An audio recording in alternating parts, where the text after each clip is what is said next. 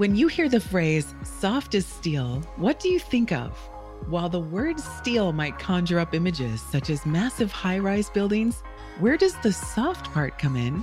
And what exactly does this mean in our work and in our lives? Welcome to the Soft as Steel podcast with your host, Dennis Duran, featuring engaging conversations with a wide range of industry leaders around soft skills, how we practice love inclusion, social justice, and compassionate leadership that's everlasting in the workplace. And now, here's Dennis Duran. I'm honored to have as my guest a vitally important labor leader in Canada, Sean Strickland. Sean is the executive director of Canada's Building Trades Union, CBTU, an association of 14 construction trades unions representing 600,000 unionized skilled tradesmen and women across Canada. CBTU is the Canadian office of the North American Building Trades Unions. He joined the CBTU at a particularly challenging time during the raging COVID 19 pandemic in July 2020. In announcing Sean's arrival at the CBTU, the president of the North American Building Trades Unions, Sean McGarvey, described Sean as a respected senior construction executive with the strong leadership experience and understanding of the building trades needed to carry on the important work we do and to effectively represent Canada's skilled trades workers. Sean, welcome to the Soft to Steel podcast. Great. Thank you very much. Fantastic to be here, Dennis. Uh, nice Thank to hear your voice. Thank you very much. It'll be recorded so you can listen to it as much as you want. yeah. So, so I think I found a way that I'd like to try to focus our conversation to start as you know from hearing the intro at the session that you sat in at FIF a few weeks ago and some of the things that I said, I'm the soft skills guy. I talk about the people part of our business and our industry. And I do it with a fair amount of energy and fervor, knowing from my experience, and I think you may share this, that the qualities of people are the things that make a difference between those people who are successful and those people who are not. At least that's one way to look at it. So I found it interesting that in talking about the mission of CBTU, there's a mention of four pillars. Those four pillars, in order as they were presented, are government relations, workforce development, capital strategies, and communications. I want to focus and build and kind of expand on two of them.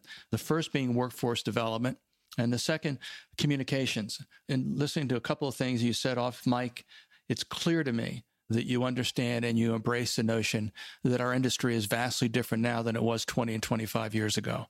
And that the pace of change, if anything, is broadening and accelerating in, in many ways.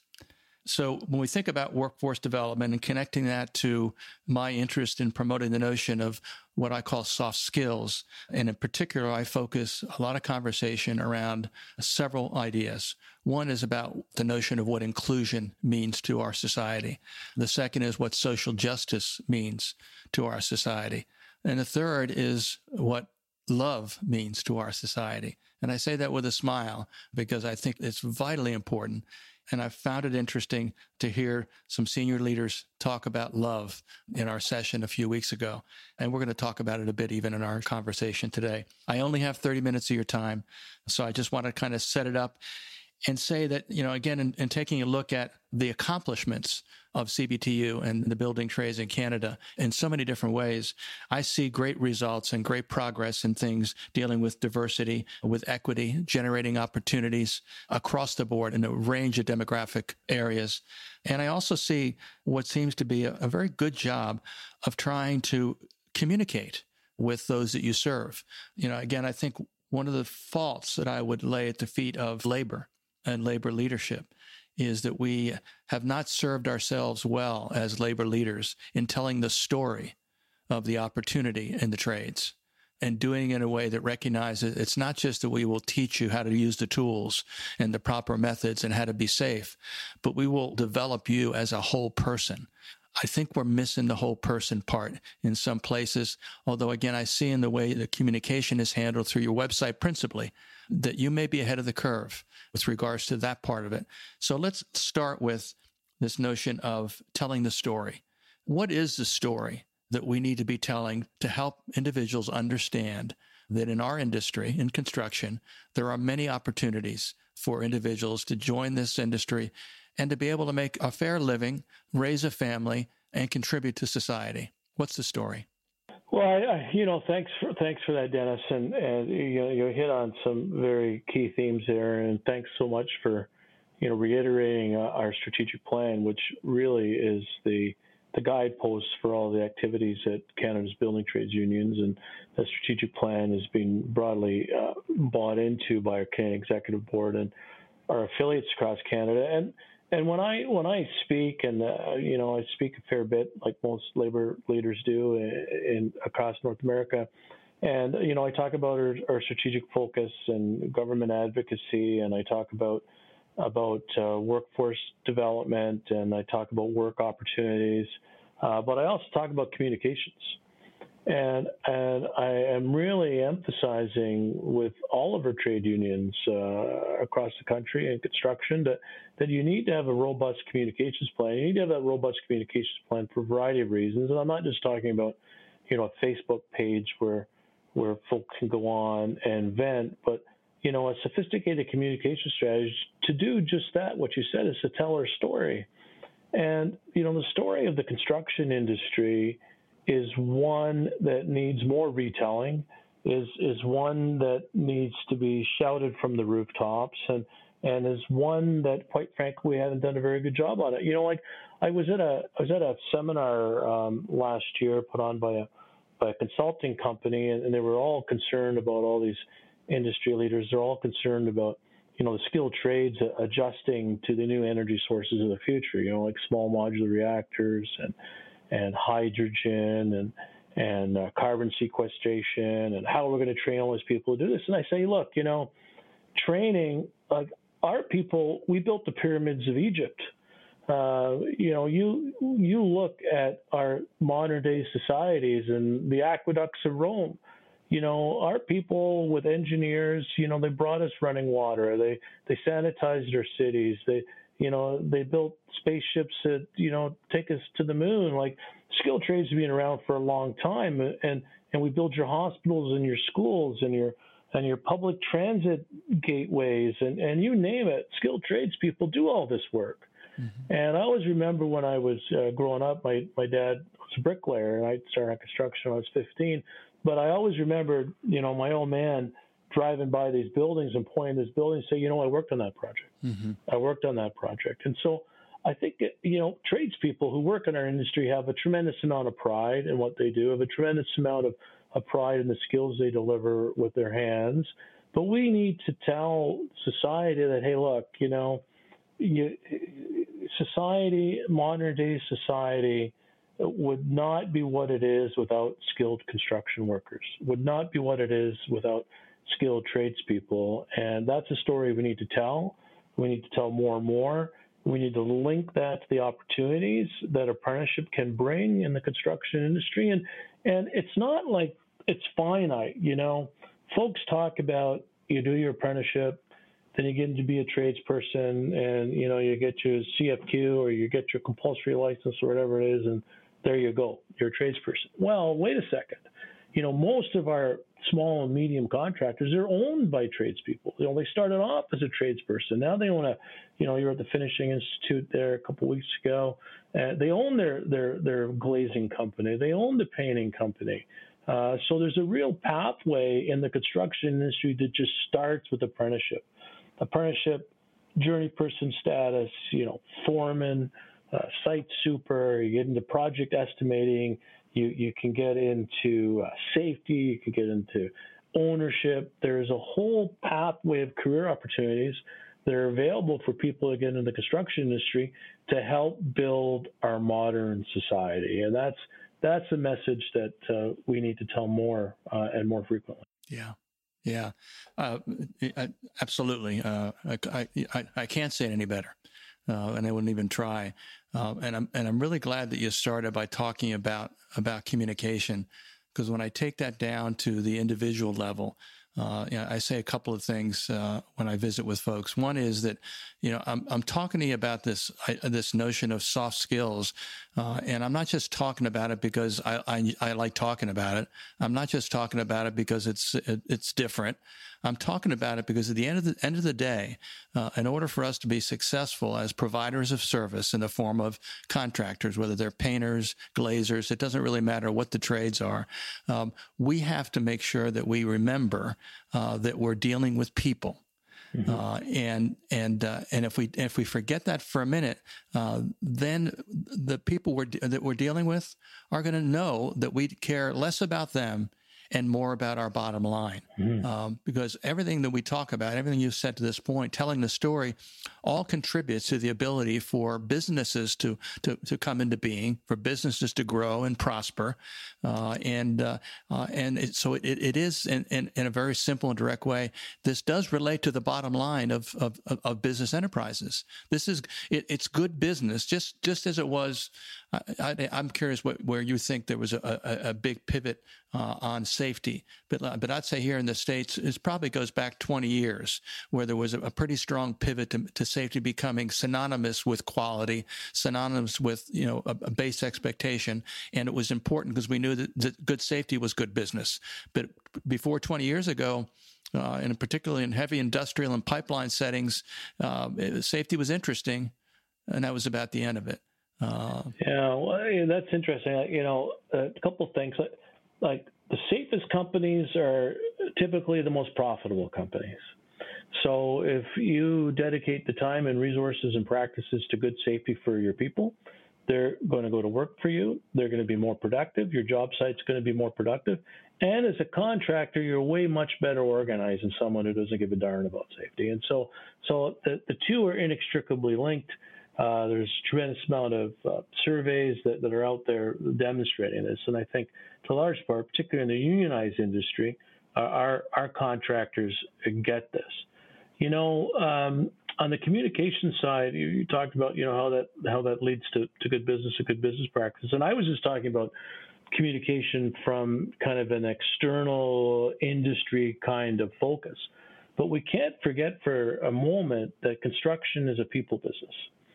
And it is and remains a people business. And you sure we have you know, we don't have so many blueprints anymore, and we have our projects that are linked through, you know, iPads and computer programs. The drawings get loaded up onto onto dashboards uh, in the in the shack and, and, those kinds of things. But execution of your project still is up to people, mm-hmm. and those people, you know, work with other trades, and so on bigger projects, there's more integration, there's more communication that needs to happen between the trades and also to your employee or your union member. You know, I remember uh, when I when I joined. I'll just tell you a quick story.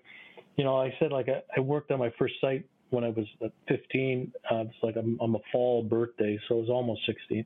And uh, my God, the, the the the the folks on that job treated me like I was just you know not much more valuable than that that pile of cement in the corner. Like it was tough. Like ignored me, wouldn't have lunch with me. You know, like I was just the lowest of the low. And so we've come a long way since then. And you know, it took someone, and I'm talking and going back like this is, you know, this is in the 70s. And when I and um, and so it took people back then. If you wanted to get into construction, you needed to be tough Mm-hmm. You need to have a thick skin, mm-hmm. and and you need to take a lot of crap that young people won't take today. And so, funny, I got my son on a job about five years ago, uh, and you know I was like, oh, here we go. You know, this is going to be the making of him. He's going to go on this job site, and they're gonna they're gonna really show him the ropes. You know. And he comes back from his first day, and he's, it doesn't look like there's an ounce of sweat on him, and he's not dirty. And I said, "Well, what happened? Did you go to work?" and he says, "Oh, Dad, you wouldn't believe it. They were so nice to me. They were so polite. They drove me around in the truck and they showed me everywhere we are going. It was on a transit project, you know. And oh, and, and he said, Dad, I didn't know what the hell you were talking about. Everyone was just great." And I said, "You know, that is really good to hear, son.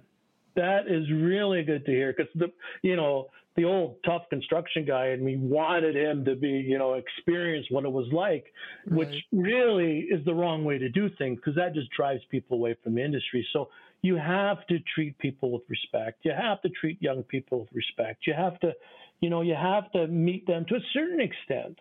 have to meet them to where they are and where that worker is. You got to get the job done, so you got to have some tough conversations along the way. But you can't treat people like garbage and expect to get good results. And for a long time, that's how our industry worked. Yeah. Wow. Um, uh, you should you should do what I do. Uh, I think you should uh, when you retire from that job, you can you can come do what I do, which because that's this is this is exactly what I talk about. You know, and uh, you know, I, I, and my my son's story is uh, the quick version is this. Um, he he uh, he went off to to a Division three college to play lacrosse, all right. And after after his first season, he didn't didn't make the team in the second season, and he said, "I, I, I just want to come home." And I said, "It's fine. You know, you can just continue your your college work here here at home." And so he came back, and and uh, and he said, like in maybe April, he said, "Dad, I think I want to try to get see if I can get a, a job in in doing something in construction for the summer, so I can see what it's all about." Uh, so I was able to help him. I, I know a few people. Um, or, or according to Tim Stricker, everybody knows me. Uh, but uh, I hope he hears this because I because and, and, he better laugh when he hears my, my mentioning him twice in one little podcast. um, I, I, I, I think very highly of him. Um, so he so after the second day, I, got him. I said, Dad, I, I said, uh, Christopher, how's it going with the job? He said, It's, it's, it's fine. It's great. You know, he wasn't as, as happy as your son was because he didn't get driven around in a, in a truck. I said, what what have you been been doing these first two days? He said, sweeping out stairwells.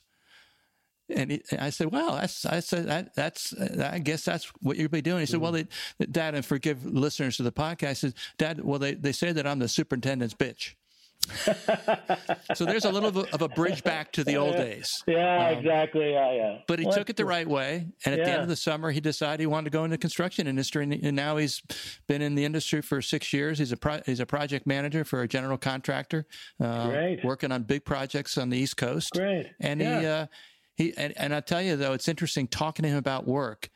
He's got an old soul, meaning mm-hmm. you know he's read my book. He knows I wrote it. He read it uh, and he listens to my podcast some at least some of the time.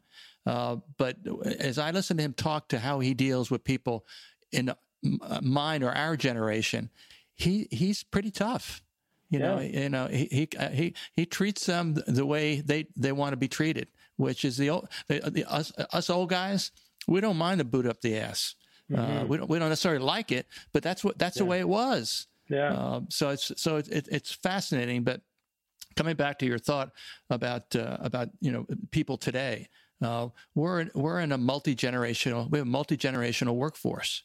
Uh, and the tug and pull between those of us who are leaving and those who are coming in, with more on net in some in some trades, probably more leaving than coming in, um, and uh, or if it's even close, it's still not good enough.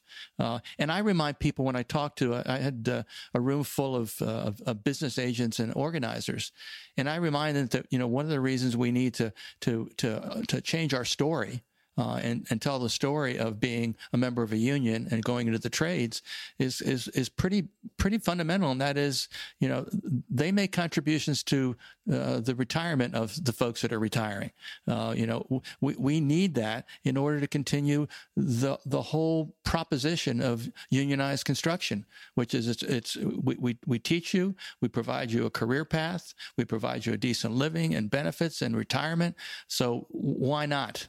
Um, but that story doesn't necessarily win the day uh, if told that way to the newest generations in the workforce.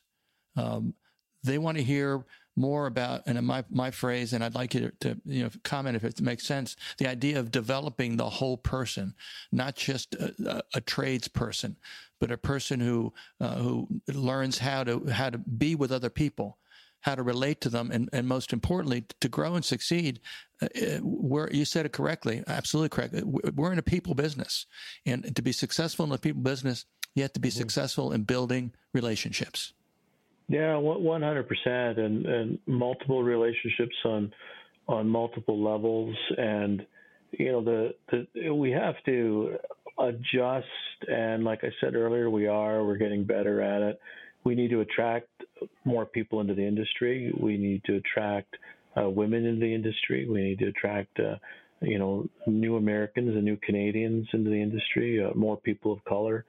uh, Black, Indigenous people of color. Uh, in Canada, we have big efforts to get more Indigenous people into our industry, and and and like in the U.S., uh, more women. And so, so that you know that's that's a cultural change for a lot of the industry. And so, you know, you can't solve some of these labor demand challenges of our industry in terms of, you know, how we're going to get more people, we're going to more people, bring more people in without changing some of these practices and, and changing our culture to recognize that. And, and we have to, you know, to a certain extent, recognizing, you know, the different generation in this 2023, you kind of kind of meet people a little bit of where they're at.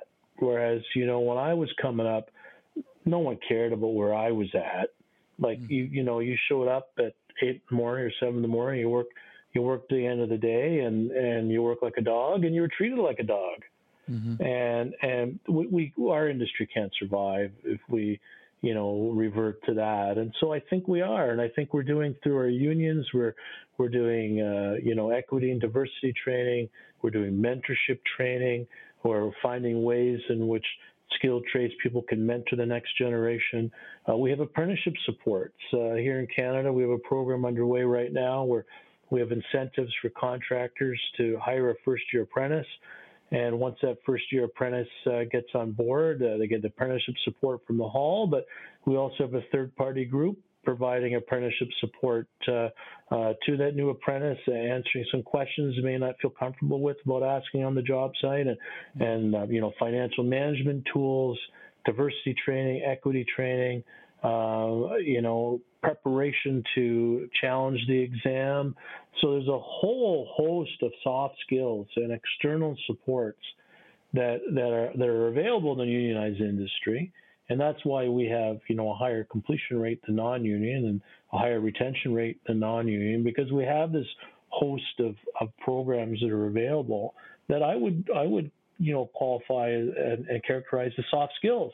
Mm-hmm. So you know we're providing people those kinds of supports and and recognizing that yes we you know you're you're a person now you're a union member you're a member of IUPAT or you're a member of whatever union uh, and but you're a person, and mm-hmm. people want to be recognized as that. They want organizations, all organizations, society, even outside of construction, to recognize them as employees as like people first. And so mm-hmm. that's that's a dynamic that I think you know our generation's wrestling with a little bit. You got to put boundaries to that you gotta, you know, because you still need to get the job done at the end of the day, but you gotta treat people more than a number, and it's more important today than it ever has been. Yeah.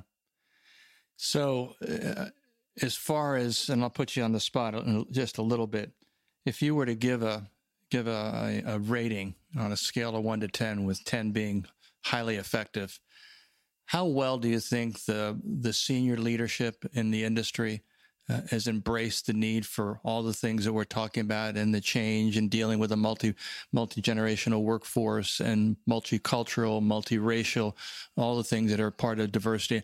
How how how how good a job are we doing as, as senior leadership in the industry? Well, I I would say senior leadership uh, nine out of ten. Uh, uh but as you go down the leadership chain of command, and onto the job site, we got a hell of a lot more work to do. Yeah, yeah. That's that's the bottom line. You know, yeah. we, you know, we we have an office to advance women apprentices and and on a bunch of levels. Um, you know, and and I, we hear back from some of the women what they're experiencing on the job site, and it, it's terrible.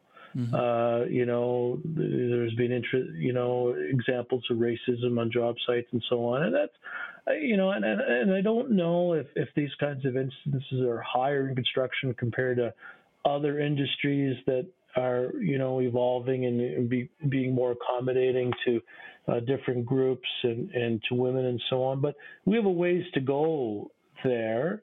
And the good news is that it's getting better. It's not perfect. Uh, we have a ways to go. And I also think that as an industry, uh, we have to recognize the particular demands that are on a, a woman tradesperson compared to a, man, a male tradesperson. And mm-hmm. you know, I was on, a, I sat in on a, a call with some some women apprentices uh, in the east uh, in the East Coast and they're talking about childcare, for example, and, and how you know I'll give you one example. This this woman uh, struggled to get childcare, and then she was you know it was like an eight to five job was perfect, close to her house, right? So she's on you know five days a week, eight hours a day, perfect. So then she shows up on on Monday, and the foreman says, "Oh, you know, we talked to fellas, and and we're gonna we're gonna go to four tens now instead of five eights."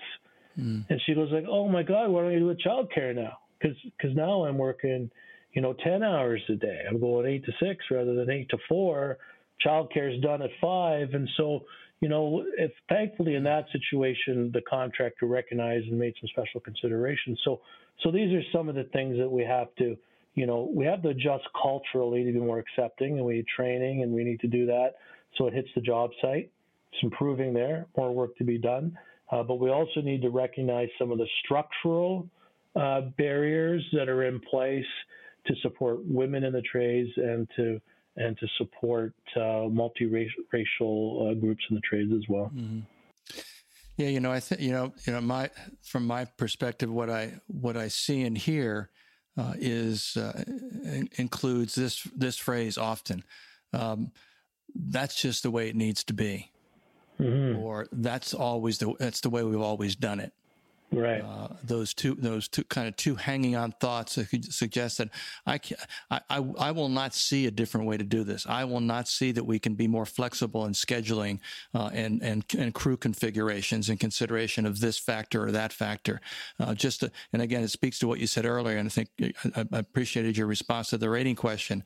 Um, you know, this senior leadership is certainly uh, increasingly uh, uh, comprehending uh, and and acting with in, with integrity, meaning that they're they're they're taking the actions that support the words that are being spoken about, the things that need to change.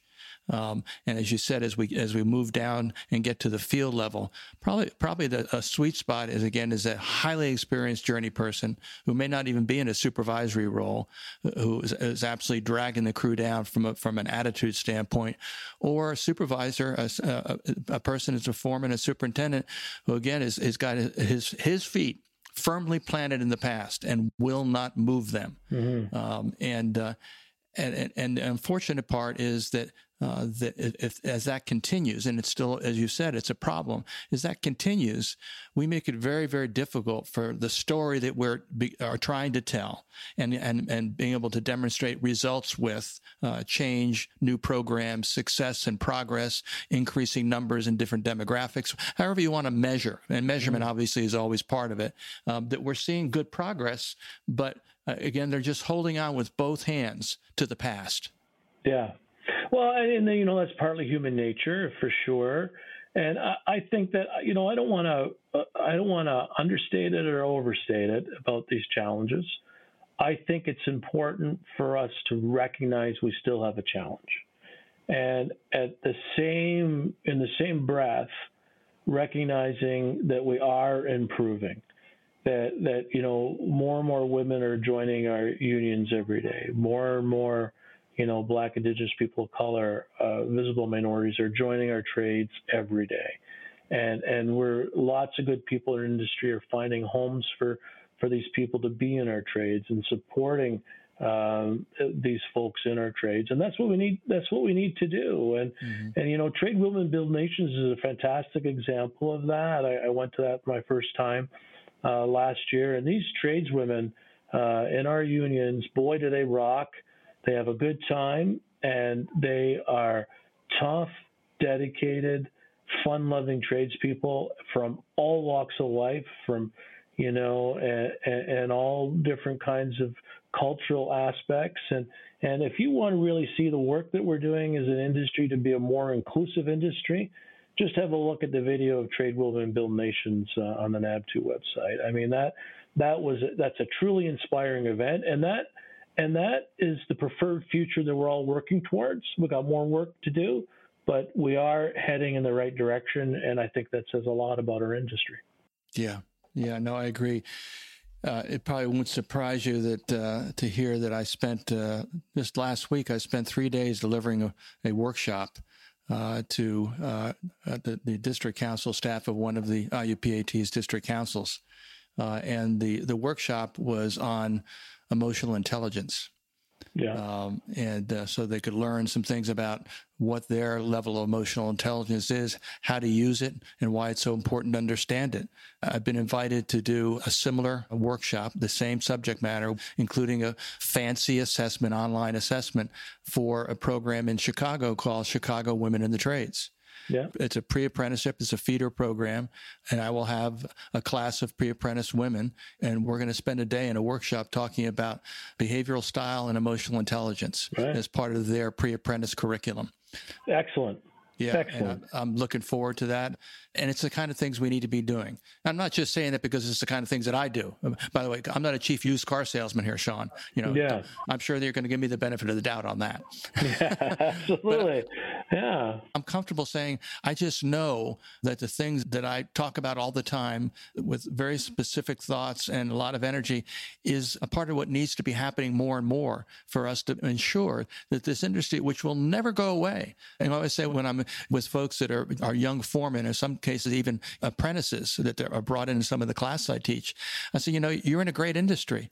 I said, you know, the tools we use are changing. You know, and we got artificial intelligence and robotics and this and that. I said, but fundamentally, you know, this industry is never going to go away because we're always going to have to build things and fix things and maintain things and repaint things forever. How we do it is going to change, but that doesn't mean that your opportunities are going to lessen. In fact, they may increase or expand, and you'll just learn new things in order to be successful. Yeah, now there's no better time to join the trades than now. I, maybe some could argue in the 50s that the last kind of big boom in infrastructure post World War II and the world was a lot of construction projects. But now, you know, in the States, you have the Inflation Reduction Act, you have the Bipartisan Infrastructure Act, you have the CHIPS bill, you have all those fantastic tools that have been passed to reshore the American economy and to build up the Canadian economy. And we have similar examples here in Canada. And it's going to be a challenge as we transition from oil and gas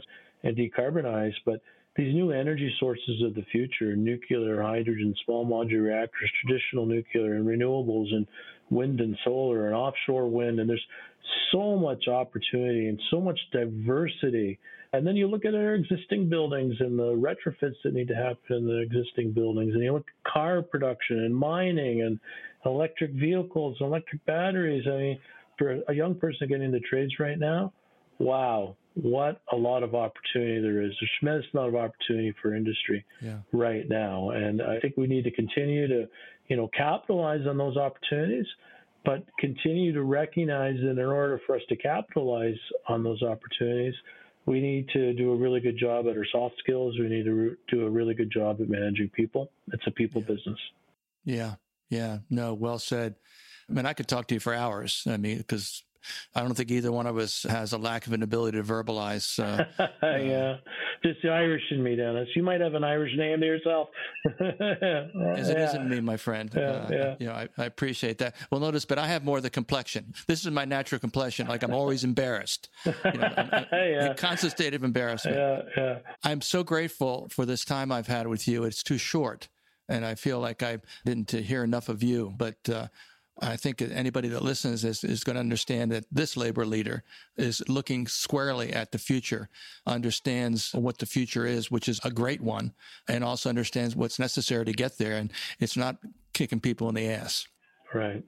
Yeah. So I thank you so much for your time. I'm probably going to reach out to you in six or nine months. Say, Sean, it's time to come back to the podcast. We got some new stuff to talk about, and I hope you would accept another invitation to visit with I'd me. Be, I'd be happy to come back anytime, Dennis. It's been a real pleasure. Thanks for all that you do for the construction industry. This is important work that you're doing, and on behalf of Canada's building trades unions, thank you very much. Thank you. Take care, Sean. You too. Thanks for joining us today for this episode of the Soft as Steel podcast with your host, Dennis Duran. Dennis is the author of Soft as Steel and a leading speaker and trainer for organizations across many industries and verticals. To learn more about the work Dennis is doing to activate soft skills in the workplace, contact him at dennisduranspeaking.com. Be sure to check out his book, Soft as Steel, on Amazon or wherever books are sold. You can subscribe to this podcast on iTunes or wherever you'd like to get your podcasts. And please remember to share this episode with your friends, colleagues, and anyone you feel would benefit from the conversation. We'll see you next time on the Soft as Steel podcast with Dennis Duran.